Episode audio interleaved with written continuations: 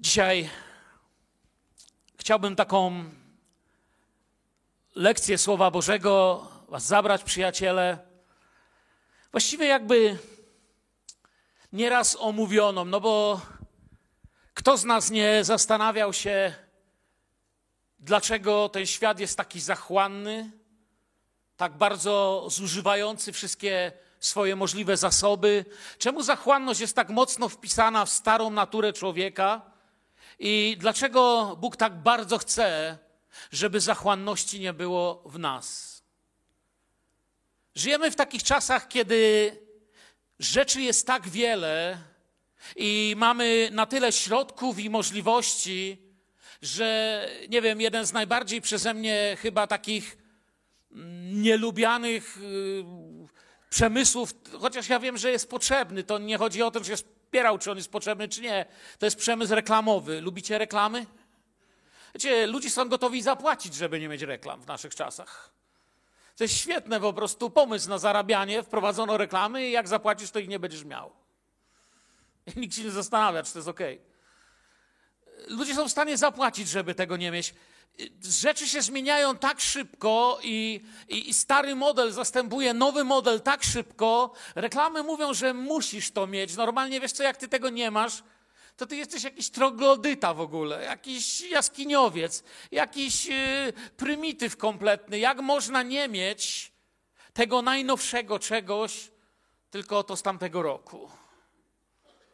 Reklamy mówią, że musisz mieć. I dla wszystkich bożych lekcji, bożych dzieci, przepraszam, rozlega się taka Boża lekcja.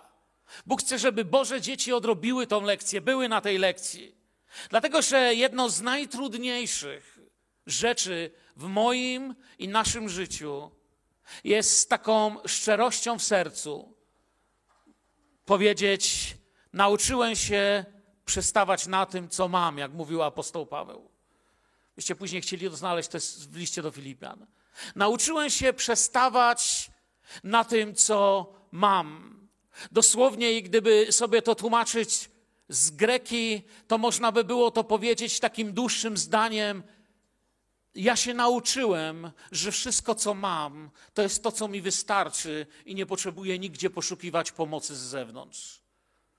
Dużo głębsza myśl Pawłowa. Wiecie, materializm, zachłanność. Bóg ma w tej sprawie coś do powiedzenia. I jest to o tyle trudna sprawa, że wszyscy na tym miejscu zgadzamy się, że właściwie no, kto z nas nie chce posiadać różnych rzeczy? Wszyscy kupujemy, prawda? Ludzka bieda jakby y, gdzieś tam jest w innych krajach. W Polsce na razie oczywiście są biedni ludzie, ale kto podróżuje, to wie, że nasi biedni ludzie są i tak bogaci w porównaniu do biednych gdzieś tam indziej. Są oczywiście osoby dotknięte przez los. Częściej nasza bieda na naszym podwórku w wielkim procencie, nie zawsze, raczej ociera się o nie tyle biedę, co nałogi, związania, lekkomyślne życie ale jest też i taka bieda, bieda, nie? Bóg ma w tej sprawie coś do powiedzenia.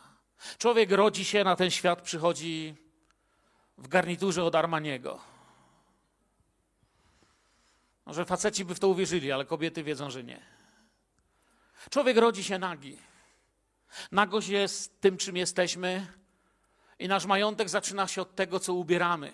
Kiedyś to było bardziej widoczne, dlatego że niewolnik nosił tylko tunikę, Troszeczkę bogatszy ktoś miał jedną szatę, dwie szaty, a wielki pan mógł zmieniać kilka szat dziennie. Kiedy miał już szaty, dawniej szata oznaczała również to, że ktoś ma coś więcej.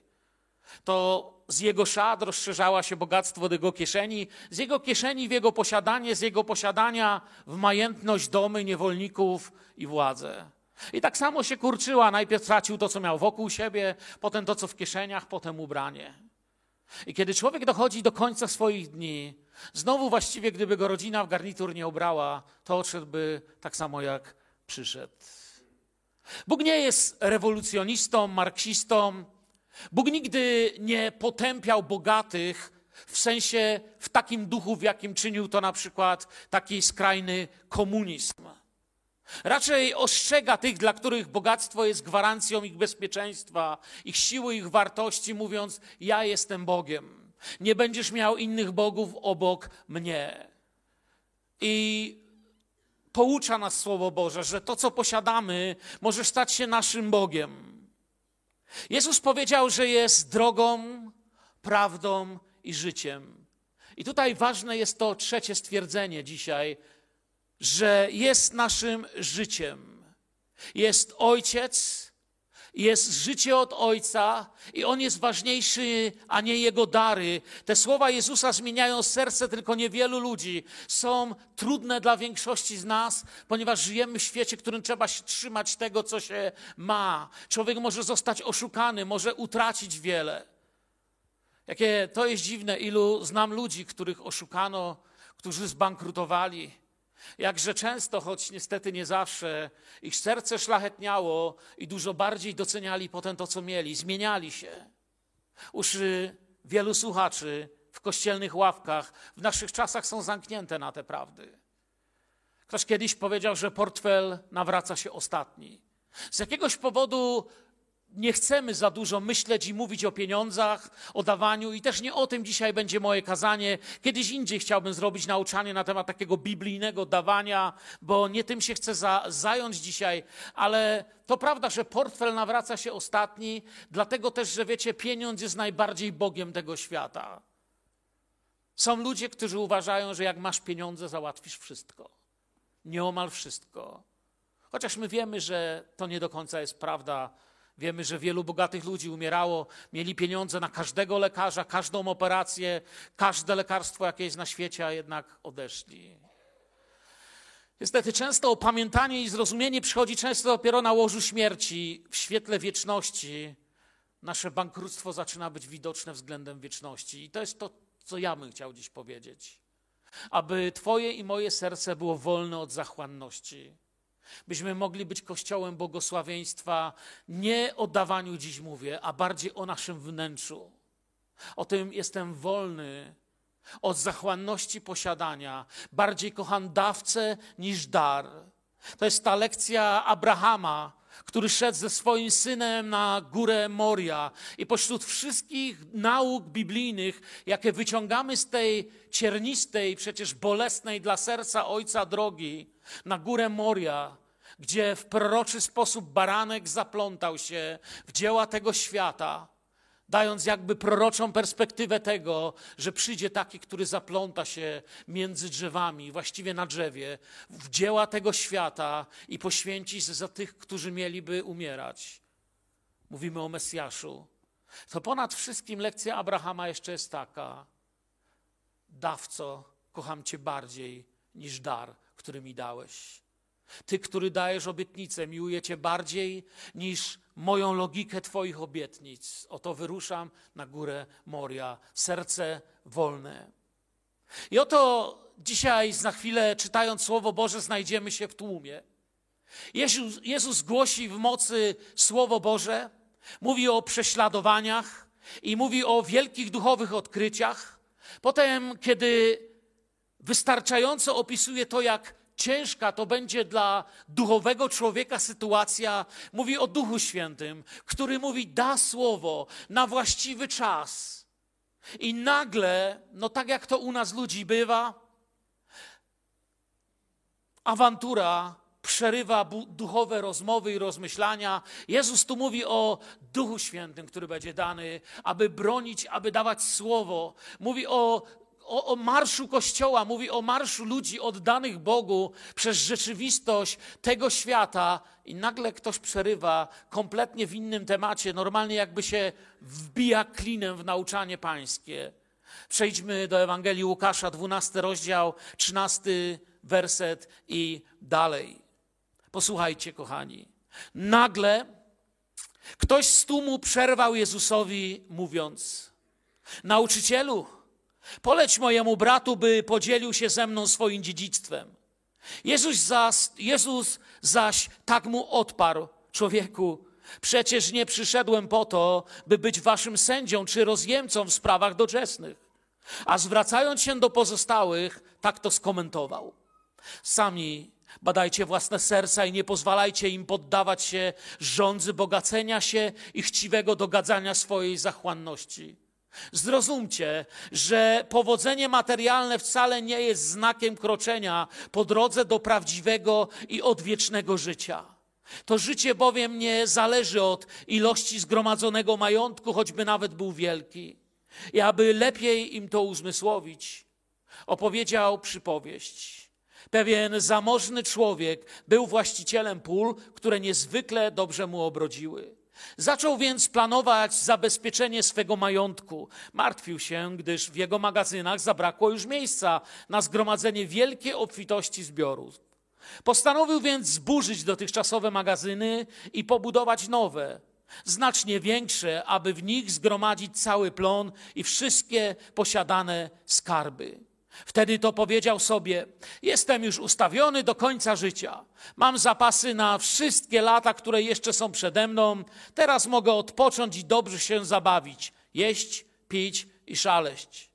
Bogu zaś, patrząc na niego, przepraszam, Bóg zaś, patrząc na niego, tylko westchnął.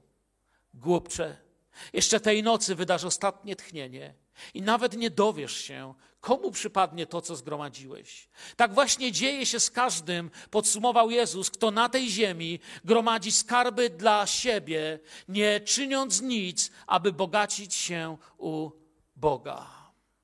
Celowo przeczytałem tą nieomal parafrazę z dynamicznego przykładu. Jeśli ktoś chce sobie zrobić dokładną egzegezę, polecam to dosłowne tłumaczenie. Ale tutaj w przepiękny sposób jest pokazane to, co chciałbym dzisiaj poruszyć, by stało się celem naszej modlitwy, zadbania o swoją duchową higienę, o swój duchowy stan, w którym się znajdujemy. Innymi słowami mówiąc, patrząc na tego człowieka, zobaczcie, Jezus naucza, nagle goście wbija, Panie, pomóż mi z moim dziedzictwem, pomóż mi w sytuacji prawnej. Jezus daje nam lekcję o człowieku, który ma wielkie plony i buduje wielkie magazyny i zostaje nazwany w gruncie rzeczy głupcem. Nie dlatego, że coś ma, nie dlatego, że coś robi, ale dlatego, jaki jest stosunek jego serca do tego, co ma i robi. Innymi słowami mówiąc, Kościół jest fajny, ale moment, Panie Jezu, fajnie, że tam opowiadasz o tym Duchu Świętym i tak dalej. Fajnie, że to wszystko nam tu poruszasz, że poprowadzi tak. No ale słuchaj, tutaj wiesz co, z bratem mam problem z kasą, no. Czytamy, że rzekł ktoś z tłumu. Pomyślałem sobie, kiedy zatrzymałem się i rozmyślałem nad fragmentem słowa, wyobrażając sobie, jak to musiało wyglądać, właściwie kto to był. Co się w sercu tego gościa działo? Co on przeżywał, że przerwał tak ważne słowa i wbił się? Dlaczego nie mógł wytrzymać? Cofając się, popatrzyłem do tyłu na to, co mówił Jezus. Zastanawiałem się, on to wszystko słuchał, coś w nim zaczynało kipieć, gotować się. Ta pokrywka umysłowa zaczęła na tym garku tańczyć, jak w czajniku gwizdek zaczął gwizdać. Słuchał, słuchał, aż nie wytrzymał. Panie dobra! Ale powiedz coś mojemu bratu. Są sprawy tu, ty gdzieś tam, a ja tu. Co się tam w sercu tego gościa działo? Stał przed Jezusem, który, no bo patrzę na sytuację, który mógł wskrzesić zmarłego ojca. No mógł wskrzesić czy nie mógł? No mógł.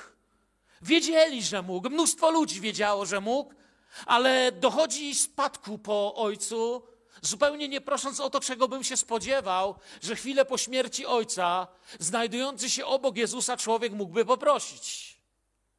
Domaga się racji zamiast Bożego nawiedzenia naszych domów i spraw.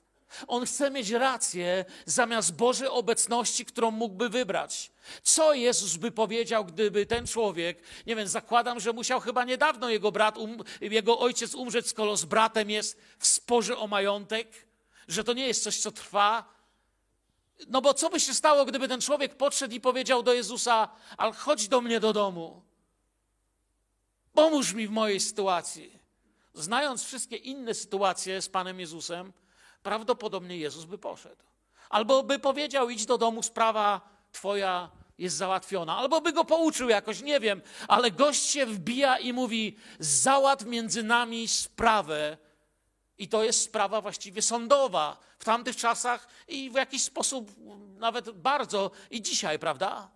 Nasze pretensje są często próbą zmian warunków więzienia, w którym się znajdujemy, nie za zbłaganiem Boga o wolność.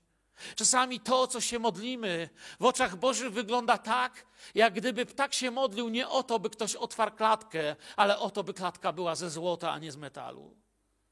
I nie rozumiemy, jak bardzo dużo więcej możemy prosić u Pana, jak dużo lepiej może nas poprowadzić. Nauczycielu, powiedz bratu memu.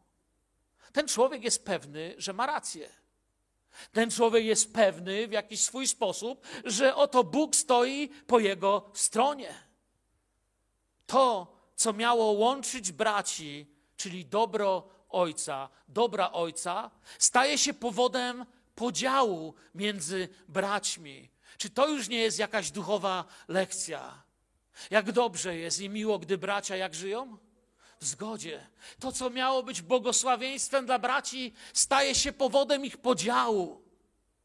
Miłość do rzeczy zabija miłość do brata i ojca.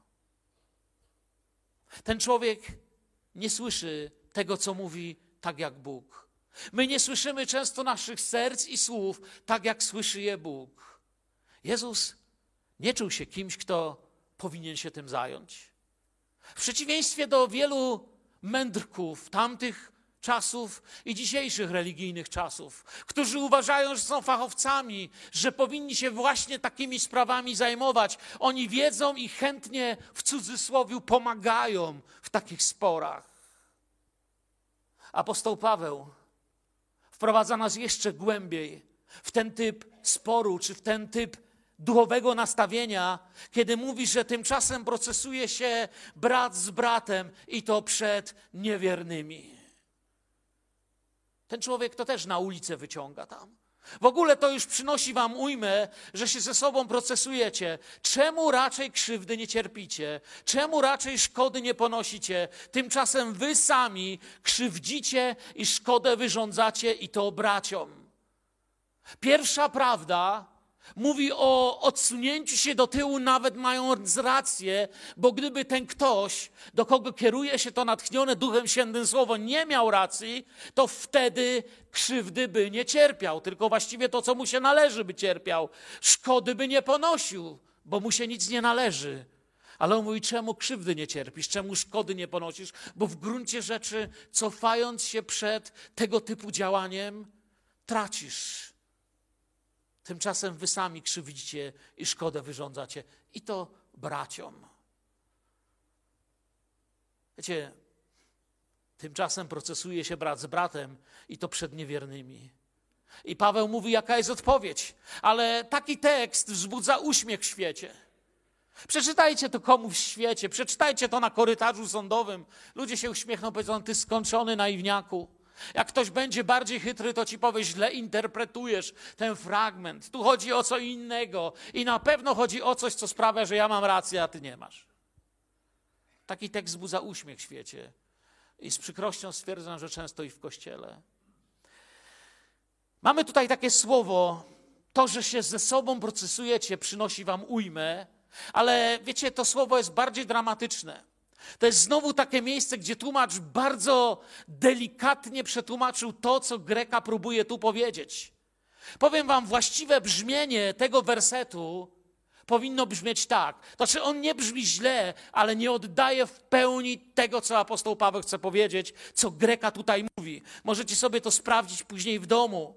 Powinno to brzmieć tak. W ogóle już to pokazuje, że zostaliście pokonani, że się ze sobą procesujecie, że ponieśliście porażkę, że wasze duchowe życie przegrało w momencie, kiedy rozpoczynacie przeciwko sobie procesy. To jest porażka Kościoła. Chcesz zobaczyć pastora, wiernych i chrześcijan, którzy ponieśli porażkę? To zobacz tych, którzy musieli w sądzie znawać brat przeciwko bratu. Bóg mówi: Nie rób tego, my mamy sto wytłumaczeń. Kiedyś próbowałem jedną osobę zatrzymać przed takim postępowaniem i mówię do niej, nie powinieneś iść do sądu na brata. On sobie szybko to załatwił. To nie jest mój brat. Celnik i poganin. Okej, okay. szybko żeś to załatwił. Czy już teraz możesz? W ogóle już to pokazuje, że ponieśliście klęskę, że się ze sobą procesujecie. Jest trudny fragment Słowa Bożego. Jeden z tych, gdzie całe nasze poczucie posiadania tego, co mamy, sprzeciwia się. Gdzie chcesz do końca powiedzieć moment, czy ty chcesz mi powiedzieć, że kiedy ktoś mi chce zabrać, czy ty chcesz mi powiedzieć, że kiedy mam rację i jestem krzywdzony, to wszystko, co chcę powiedzieć. Sądy są dla ludzi, ale brat z bratem przed tymi sądami procesować się nie powinien. Amen. To jest to, co chcę powiedzieć.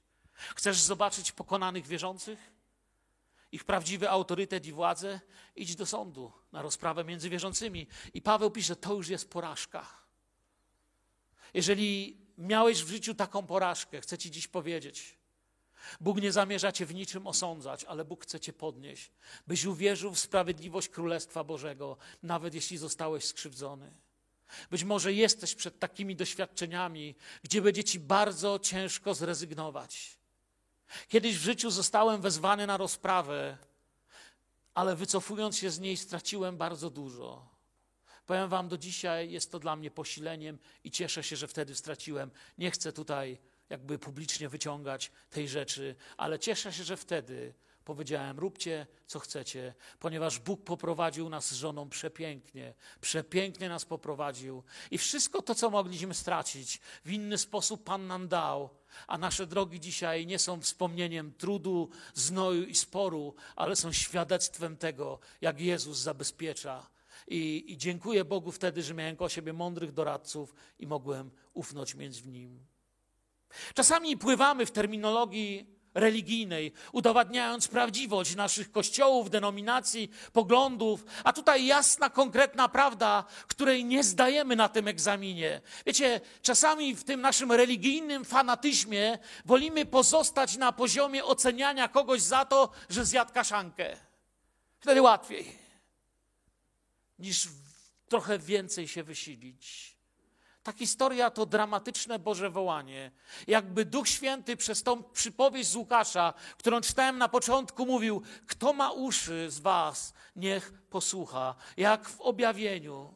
Kto ma uszy, niech posłucha. Zapominając o Ojcu, można się zatroszczyć o relacje wobec rzeczy. Może się okazać, że Twoja relacja z rzeczą jest głębsza niż relacja z Twoim Bogiem że Twoja relacja z rzeczą jest mocniejsza niż z bliźnim. Wyobraźmy sobie, że do grobu wkłada się człowieka z wszystkimi rzeczami, jakie miał w życiu. Macie coś w życiu? Macie, nie? No nikt tu nie siedzi nagi. Jesteś goły u nas? Nie. Mamy coś w życiu. Mamy dużo więcej niż to. Wyobraźcie sobie, że człowieka wkładamy do grobu z wszystkim, co mamy. Nieraz to już tu mówiłem, że nigdy nie widziałem pogrzebu, z którym by przyjechały meblowozy z rzeczami i bankier z pieniędzmi, z torbą. Te rzeczy nie przyjeżdżają na cmentarz. Tego się po prostu zabrać nie da. Ale wyobraźmy sobie, że do grobu wkładamy człowieka z wszystkimi rzeczami, jakie miał w życiu, również z tymi, które zużył, które wyrzucił, czyli z całym, z wszystkim, co mieliśmy w życiu, trzeba nas pochować. Ja myślę, że kopalnia Turów starczyłaby na jednego, dwóch z nas. To jest taka duża dziura. Bełchatów na następnych dwóch. Nie wiem, kilka więcej kopalni odkrywkowych. Każdy musiałby mieć taką ogromną dziurę w ziemi, gdzie wszystko, co miał, dałoby się włożyć. Jak ktoś myśli, że jest biedny czasami, to dobrze to kiedyś powiedział nieżyjący już mój przyjaciel, pastor Wilgenon, powiedział kiedyś do mnie tak, jak ktoś myśli, że jest biedny, to się powinien prze przeprowadzać. Kto miał jedną przeprowadzkę, wie, jaki jest biedny. Bóg dał nam swoje błogosławieństwa z miłości i dla życia, lecz zachłanność to przemienia w nienawiść, zło i śmierć. I w ten sposób traci się taki Boży sens w życiu. Wiecie, w Kolosan, w trzecim rozdziale, chciwość jest zaraz obok rozpusty, cudzołóstwa. Jeszcze raz wracając do Abrahama, Popatrzcie na to serce wolne od chciwości. Kiedy był kimś, kiedy wiele miał, gdy dzielił majątek, to nawet jeśli chodzi o kierunek dalszego marszu, nie bał się, że lot weźmie to, co lepsze. Powód był jeden, on znał Boga. W którą stronę lot chcesz iść? Ja pójdę w przeciwną. Kiedy musieli się podzielić, bo tak dużo mieli. Wiedział, że Bóg zna jego serce. Wiedział, że ma, dlatego że kochał dawcę, a dawca kochał jego. Kochał dawcę bardziej niż wszystkie jego dary. Świat nazywa to głupotą. Pewien teolog Silvano Fausti nazwał to mądrą głupotą, gdy mówił o Abrahamie. Czy znam Boga? Czy wiem tutaj, że moja relacja z Nim musi być mocniejsza niż moja relacja z rzeczami? Moja relacja z bliźnim musi być mocniejsza niż moja relacja z rzeczami. I to podejście do Jezusa. Panie, powiedz mojemu bratu. Taki rodzaj diabelskiej prowokacji. Co byłoby z nami, gdyby Jezus zgodził się na potępienie każdego niesprawiedliwego człowieka i każdego winnego? Ja myślę, że ja bym był potępiony i zginął, zanim bym się zdążył nawrócić. Ale Jezus nie przyszedł wymierzyć kary i sądów. Przyszedł jako zbawca. Panie, powiedz mojemu bratu. Przyszedł jako zbawca. Wtedy i dla nich i dziś dla nas jest dzień zbawienia. On nie będzie niczego dzielił między braćmi. On chce miłości między braćmi. Gdyby między tymi dwoma braćmi była prawdziwa miłość, to umarłaby prawdziwa zachłanność. Prawdziwa zachłanność rodzi się tam, gdzie umiera prawdziwa miłość. Gdy rezygnujesz z prawdziwej miłości, pojawia się zachłanność. To jest rodzaj fałszywej miłości, miłości do rzeczy. To, co będzie, i tak tylko na podpałkę, przemijającej rzeczywistości, nie jest warte Bożej opinii. I Boża odpowiedź dla tego człowieka i dla nas. Tu się zaczyna ta nauka Pana Jezusa na dziś i na zawsze. Wystrzegajcie się wszelkiej chciwości. Chciwość. W Grece pleoneksja. To jest zachłanność, aż do bólu chcenie czegoś, porządliwość, zuchwałość w zdobywaniu tego. To greckie słowo oznacza dosłownie chęć posiadania więcej niż powinniśmy. To, co tamten nazywał sprawiedliwością, Jezus nazywa zuchwałością i porządliwością, zwykłą zachłannością po polsku. I za chwilę Pan opowie wszystkim zebranym wokół, wokół przypowieść. O człowieku, któremu obrodziła ziemia. I chciałbym, byście tutaj, przyjaciele, coś zrozumieli. Nie jesteście na lekcji marksizmu. Jeszcze raz mówię. Bóg nie ma nic przeciwko temu, że coś masz. Cała Boża lekcja na dziś nie dotyczy tego, czy ty coś masz, tylko jaka jest relacja twojego serca do tego i do Pana. Amen? To zrozumieliśmy. By ktoś nie powiedział, wiesz, u nas dzisiaj to tak tylko flag czerwonych brakowało. Krytykowali faceta, co farmę miała. Nie. Pan opowie wszystkim za chwilę zebranym przypowieść o człowieku, któremu obrodziła ziemia, ale celem tej nauki nie jest potępianie kogokolwiek, jest nim raczej ostrzeżenie, by zachłanność nie uczyniła z nas potępieńców. Augustyn zwykł mawiać, ludzką rzeczą jest się mylić, ale diabelską jest trwać w błędzie. I to jest ta różnica. Diabeł trwa w błędzie, bo on jest tym, czym jest, jest złem. Ale on jest zły. Ale my mylimy się, lecz możemy pokutować. Możemy prosić Duchu Święty, dotknij mego serca, spraw, abym wiedział naprawdę, kim w Twoich oczach jestem i abym miał większą, bliższą relację z Tobą niż z rzeczami. Zachłanność i uważanie się za własnego Boga nie czyni nas podobnymi do Ojca. Jezus nie głosi, jeszcze raz mówię, komunizmów, że nie można mieć czegoś własnego. Jezus mówi, by mieć to w taki sposób, jak chce Ojciec. Bo nie to, co mamy, czyni nas tym, kim jesteśmy. Nie to, co mamy, panuje nad nami, lecz my nad tym. To, co mamy, musi zostać, gdy my odchodzimy. To, kim jesteśmy, jesteśmy w Chrystusie na wieki. Mieć jeszcze więcej to zasada dzisiejszego świata. Nieważne po co. Mieć, by czuć się bezpiecznie. Jest, pamiętajcie, taka wielka teologiczna prawda, którą Wam chcę odpowiedzieć. Oszczędność. Od dziecka wpajano mi, że to słowo brzmi bardzo pozytywnie. I oczywiście oszczędność w tym sensie świnki, skarbonki i naszego dziecka, któremu dajemy pieniądze, nie wiem, czy jeszcze w ogóle są takie świnki. No, w moich czasach była taka świnka. Kupowało się w kiosku plastikową świnkę i, i tłukli mi do głowy i, i książeczka SKO było. Ja teraz nie mówię o takim oszczędzaniu.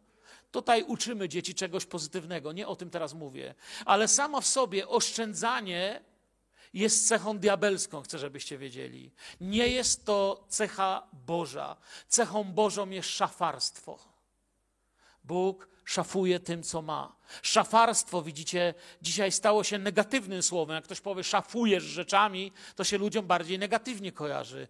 Bóg nie boi się dawać. Bóg nie boi się dać i ukochać aż do samego końca, bo jego źródło jest niewyczerpane. Myślę, że mnie usłyszeliście. Ktoś się nie pomylił. Ja nie powiedziałem, że źle jest sobie troszkę oszczędności zostawić, nie wiem, mieć na jutro. To nie jest tutaj teraz to, co mówiłem. Mówię o pewnym stanie duszy.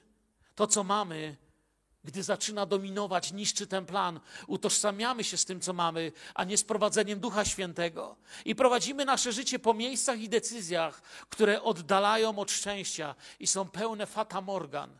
Na tej pustyni zachłanności jest fata morgana za fata morganą. Człowiek zachłanny buduje coraz to nowe wizje tego, co on zrobi, co on będzie miał, a ma coraz mniej i coraz bardziej traci. Choć czasami wygląda, jakby przybywało. Jeśli moje życie będzie podtrzymywane przez rzeczy, to Bóg wtedy nie jest moim ojcem. Moje życie pochodzi z Niego. I o Jego muszę kochać bardziej niż rzeczy, relacje z Nim budować bardziej niż rzeczami. Relacja z bliźnim jest ważniejsza niż relacja wobec rzeczy. Jeśli mi zabiorą i ukradną rzeczy, muszę umrzeć, bo mo, źródło mojego życia zostaje zabrane. Stąd ta walka.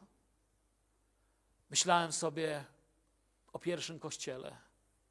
Co byście zrobili, gdybyście dostali dzisiaj wszyscy polecone listy?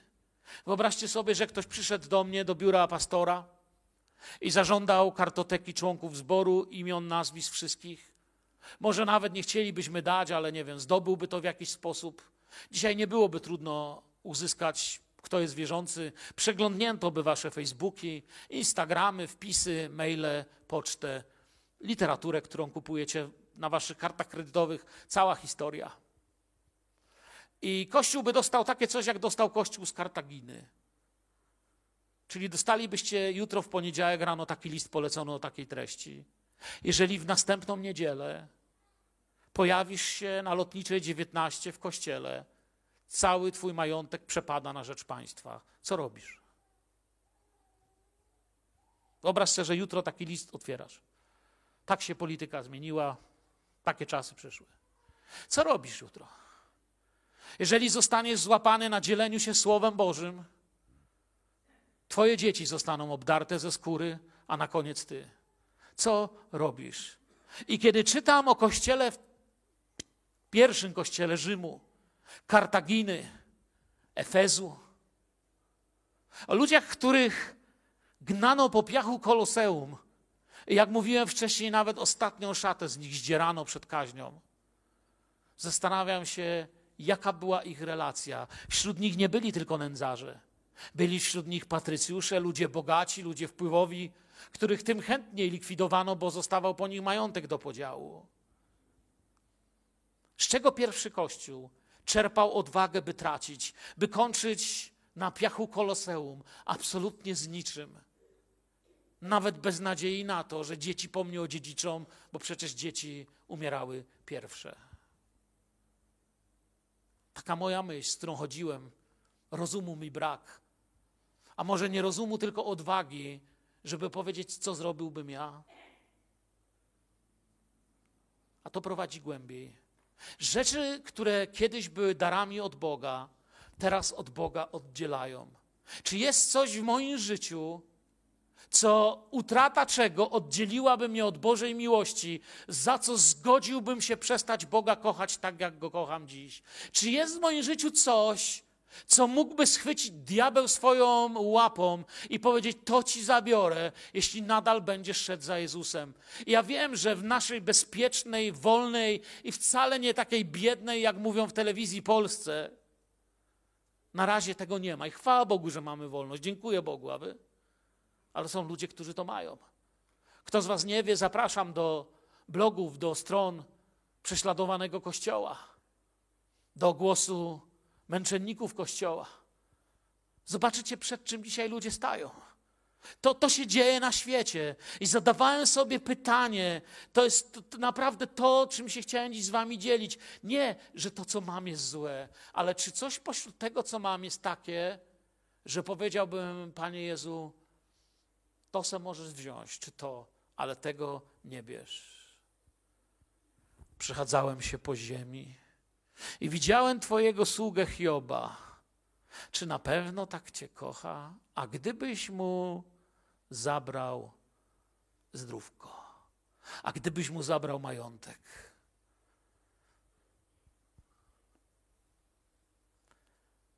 czy można dawcy okazać większą niewdzięczność, niż darem się oddzielać od Jego miłości? To są pytania, przed którymi dziś ludzie stają. Pan Jezus zaczyna tu opowieść o niezwykłym przesłaniu. Zatytułowałem ją, zresztą tak jak dzisiejsze kazanie, lekcja z życia Pana moje moje. Miał na nazwisko moje i na imię miał moje. Pan moje moje. Całkiem fajny chłop. Pan moje moje nie kradł, nie rabował, nie zabijał. Pan moje moje mieszkał sobie spokojnie na wsi lub małym miasteczku i pan moje moje naprawdę pracował. Gdybyś rozmawiał z panem moje moje, to pan moje moje by powiedział, on nikogo nie zabił, nic nie ukradł i właściwie to jest całkiem uczciwym człowiekiem. Nawet nieźle daje na kolektę. A więc nie to było problemem pana moje moje. Pan moje moje pracował. Nie jest czarnym charakterem, na którym Jezus kładzie całe zło tego świata. Patrzcie na tego diabła. Nie, nie. Jest zwykłym człowiekiem, który nie zna prawdy o tym, co go otacza. Pan moje moje. Gdybyście znali lepiej Pana moje moje, to gdyby Pan moje moje wyciągnął portfel i otworzył, to w portfelu Pana moje moje było zdjęcie jego portfela. On taki był. Pan moje moje.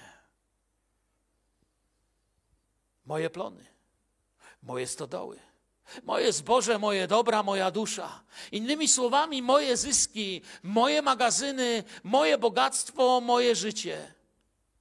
Dopóki mamy się za właścicieli i bogów własnego świata, czy nawet wszechświata, tak naprawdę pozostajemy wygnańcami.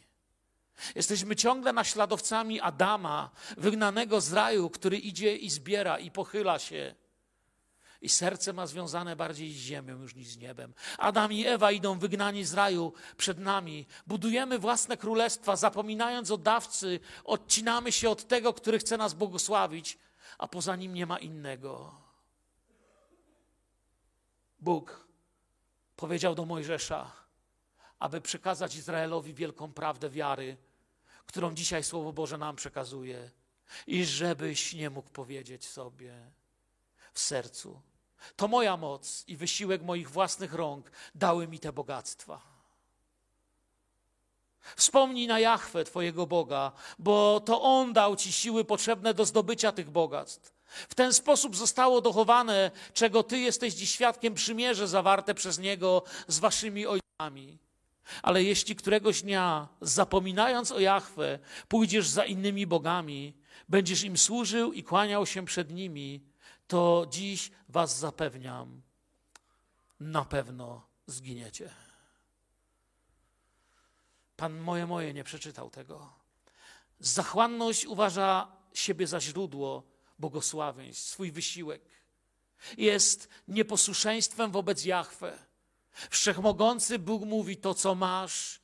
Jeśli to, co masz, możesz w stu procentach nazwać uczciwym, według norm Jahwe, to wiedz, że masz, bo ja, Twój Bóg, Cię błogosławię. Jestem Bogiem, który Cię zaopatruje. Co Wy na to, Kościele? To jest nasza lekcja na dziś. I bogacz rozważał sobie, był prawdopodobnie jedynym godnym siebie rozmówcą. Dlatego rozważał w sobie, no bo nikt nie był godny go posłuchać. Nie modlił się, nie rozglądał, ale rozważał w sobie dla siebie o tym, co wydawało się jego. I właściwie, według jeszcze raz powtarzam, norm tego świata miał rację i miał prawo. Jezus pokazuje nam prawdę z innej strony, albo inaczej, tak jak Bóg to widzi. Może dlatego temat finansów nie jest lubiany, bo jest tak duża rozbieżność między tym, co chce moje ego, a Słowem Bożym. Bogactwo, które mamy w Królestwie Bożym, jest to, co daliśmy, co przebaczyliśmy, co darowaliśmy. Jest serce, które ma relację z Bogiem, a to, co mam, jest błogosławieństwem od Niego. Dzisiaj, kiedy jechałem do zboru, wiedziałem, że będę to głosił. Spoglądałem na swój samochód, na swój dom przed domem. Pomyślałem sobie, tak stanąłem w słońcu i patrzę na mój dom, na moje auto. I pomyślałem sobie, Panie, dziękuję Ci za, te, za to żelastwo, co tu stoi. I za te ściany z tym dachem. Dziękuję Ci za tych, którzy w nich są. Dziękuję Ci, że cudownie obdarowałeś mnie i że to wszystko mogliśmy składać zawsze w Twoje ręce. Dziękuję Ci, że każdy gwóźdź, każda śrubka i guziczek w tym domu są Twoim darem dla mnie, choć na nie nie zasługuję. Dziękuję Ci, Panie. Dziękuję Ci za wszystko. Zaprawdę, człowiek jak cień przemija. Niepotrzebnie czyni tyle zgiełku i skarby gromadzi, które inny weźmie.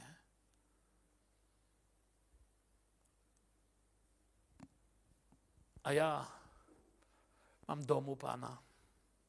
Zaraz mi się przypomina ta pieśń, którym wam nie. Ja mam pałac tam za górami. Pamiętam kiedyś nawet w jednym zborze się bracia pokłócili o to, uwierzycie? Bo jeden mówił, że absolutnie żadnych pałaców tam nie ma, a drugi mówił, że są. I się pokłócili. Ja myślę, że tam chodzi o coś więcej niż pałac. Miłość zawsze dobrze zagospodaruje to, co po nas zostanie. Chciwość uczyni z tego narzędzie śmierci. I bogacz pomyślał, zmierzam już do końca, bogacz pomyślał sobie, uczynię tak. To postawa wielu z nas. Zapominając o Panu, o Ojcu w niebie, my już wiemy, co zrobimy. Czuję się bezpieczny, duszą masz wiele na wiele lat. Może mówił to, bo potrzebował pocieszenia duszy, nie wiem. Ciekawe jest dla mnie, duszą masz na wiele lat. A król Dawid mówił: Duszo moja, uwielbiaj Pana. Każdy mówi swoje. Ale dusza nie tego szuka i dalej cierpi. Pustkę duszy to nie wypełnia. Jak żyła pusta, tak pusta umiera. Plan dla jego duszy to jedzenie, picie i zabawa. A przecież to nie plan za, dla duszy. Tak naprawdę to plan dla ciała, które przez picie, jedzenie i zabawę skutecznie duszę cierpiącą zagłuszy. Lecz on w tym kierunku idzie jest też napisane, ale rzekł mu Bóg. Pomyśleliście kiedyś, jak do tego bogacza Bóg mówił? Myślałem sobie, do Kaina też Bóg mówił, nie? Popatrz, Kain, co robisz, uważaj. Do tego człowieka w jakiś sposób Bóg mówi. Nie wiem, jak do niego mówił. Może osobiście, a może przez kazanie Słowa Bożego, może y, w synagodze. Ja nie wiem, jak do niego Bóg mówił, a może jeszcze jakoś inaczej ale Bóg do niego mówił, oto przychodzić ma dzień, w którym trzeba dać sprawę i Bóg nazywa go głupcem. Bóg nie nazywa nikogo głupcem tylko po to, żeby nazwać go głupcem. W terminologii biblijnej słowo głupiec w tym sensie biblijnym oznacza kogoś, kto mówi, że w danej sprawie nie ma Boga. Czyli tu nie ma Boga, robię co chcę, bo Bóg w tej sprawie nie ma do tego dostępu. I że głupi w sercu swoim nie ma Boga głupcze.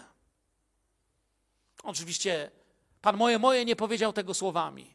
Pan moje moje powiedział to uczynkami. Był zbyt pobożny być może, by powiedzieć to słowami, ale mówił to uczynkami i przyszła noc i dane jest człowiekowi umrzeć, a potem... Hm. To jest nam dane. Dane jest człowiekowi umrzeć. Pomyślcie, są różne rzeczy nam dane, ale to też jest dane a potem sąd. Umrzeć, przecież będziemy żyć zawsze. Tak, ale właśnie to, z czym się tak często wiążemy, temu jest dane umrzeć. Bóg zna datę, którą kiedyś wyskrobie na nagrobku kamieniarz.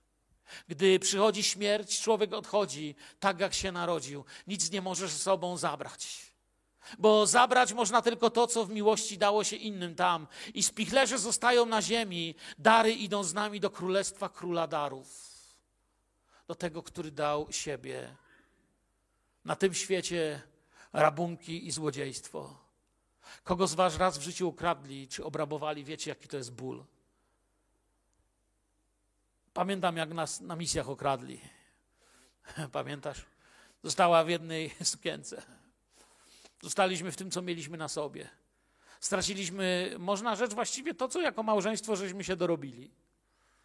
A niewiele jeszcze wtedy mieliśmy. I byłem przerażony. Jak dziwnie się czułem w domu, w którym czułem, że ktoś chodził. Jak dziwnie czujesz się w miejscu, w którym czujesz, że, że, że te, te, te łapy diabelskie się tu wepchały. Jak bardzo trzeba, kto to przeżył, to wie, że to jest taka szkoła, w której też i prawdy o sobie się uczymy. I tu następuje, idąc dalej, by powoli kończyć, następuje najważniejsza lekcja Pana Jezusa dla Jego naśladowców. Tak będzie z każdym, który skarby gromadzi dla siebie, a nie jest w Bogu bogaty. Dwie strony nam zostają. Bogaty dla siebie, w Bogu bogaty. Którą wybieram? Oto dwie strony, które ukazuje Jezus, i nauczanie Pana pokazuje, że nie można czynić jednego i drugiego w tym samym czasie. Zarządzanie bogactwem po Bożemu to szafarstwo, zarządzanie bogactwem po ludzku to zachłanność. Wiele nazywał swoim, ale na koniec znów tylko dusza była jego i tylko za to tak na koniec odpowiadał. Źródłem wszelkiego smutku i braku chęci życia są błędne przekonania okłamanego przez świat i diabła serca. Wiecie, nawet dlaczego dzisiaj w kościele wielu ludzi nie chce słuchać o dawaniu czy o pieniądzach? Dlatego, że w kościele też wielu ludzi okradziono, wykorzystano. Kościół był narzędziem polityki, królów i władców. Kościół często bogacił się, rabując ludzi, biorąc od nich. Wiele razy okazywało się, że ci, którzy mieli być duszpasterzami, tak spaśli samych siebie, że byli najbogatszymi osobami w danym rejonie z powodu ludzi, którym brali. I dlatego w historii powstało coś takiego, że Bruk to wykorzystał i powiedział: Uważajcie, ale my wiemy, że Jezus, on taki nie był.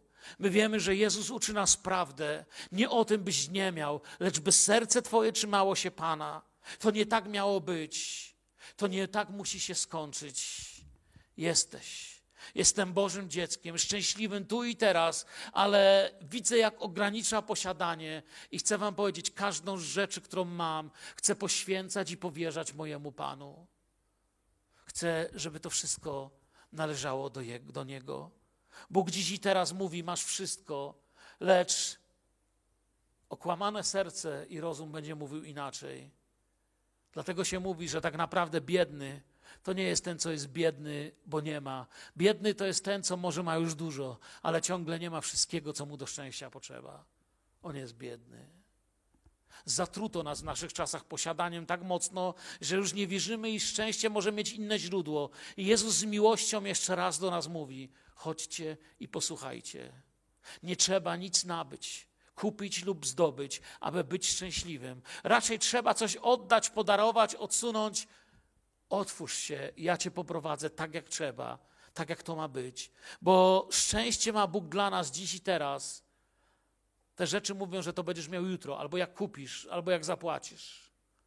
Sami wiecie, że w historii Kościoła doszło do tego, że reformacja, jednym z powodów reformacji było to i powstania protestantyzmu, że obiecano ludziom zbawienie, jeżeli za nie zapłacą pieniądze. Ale potem protestanci wcale nie byli uczciwsi. Wielokrotnie i w protestanckim świecie obiecano ludziom błogosławieństwo Boże pod warunkiem, że dadzą, że zapłacą. Daj stówę, Bóg da ci dwie. Powstał rodzaj Ewangelii w cudzysłowiu, która nie zaglądała już na krzyż, nie patrzyła na krzyż i nie wnosiła tego w ludzkie serce, ale powstał rodzaj Ewangelii w cudzysłowie, która patrzyła do portfela.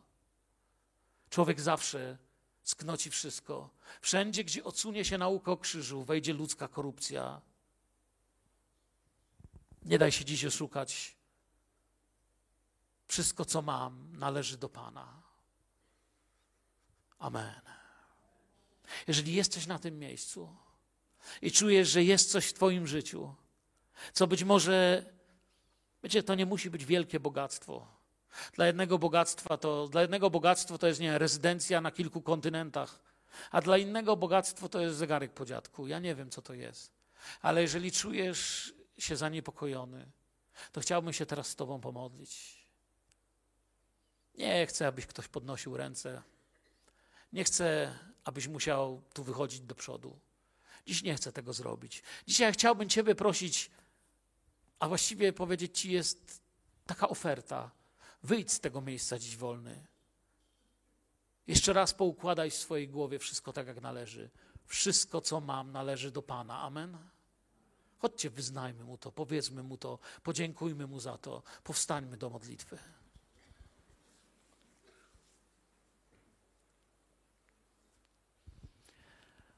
Ojcze w niebie,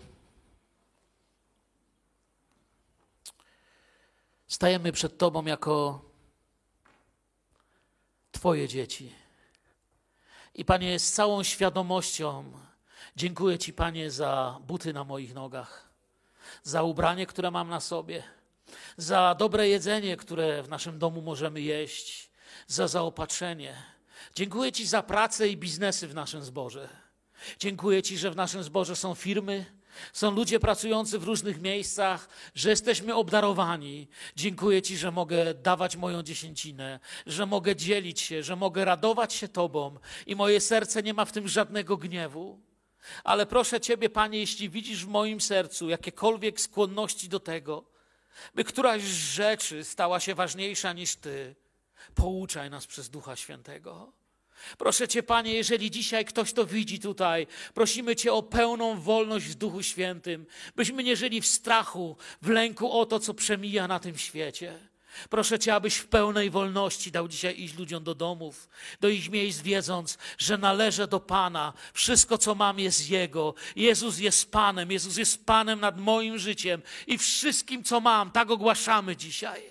Tak, Panie, chcemy żyć. Panie, dziękuję Tobie, że żadna z tych rzeczy nie łączy mnie mocniej, ze mną się nie łączy mocniej niż Ty i Twoja miłość. Prosimy Cię o tych, którzy dzisiaj cierpią przez być może jakąś zachłanność, troskę, przez to, że ktoś ich straszy, że im coś zabierze. Panie, składamy w Twoje ręce wszystko to, co mogłoby się stać przyczyną naszego strachu i lęku. Twoje jest, twoja jest ziemia i to, co ją napełnia. Twoja jest ziemia i to, co ją napełnia, a Ciebie wyznajemy naszym Panem. Tobie chwała i cześć, cudowny Ojcze. Wyznajemy Ci, że czasem grzeszyliśmy tym, że baliśmy się o rzeczy. Czasem zapominaliśmy o Twojej zaopatrującej we wszystko miłości. Dzisiaj nam o tym przypominasz. Działaj przez Ducha Świętego w naszym życiu. Dzięki Ci za wszystko, Ojcze mój, cudowny Zbawco. Amen.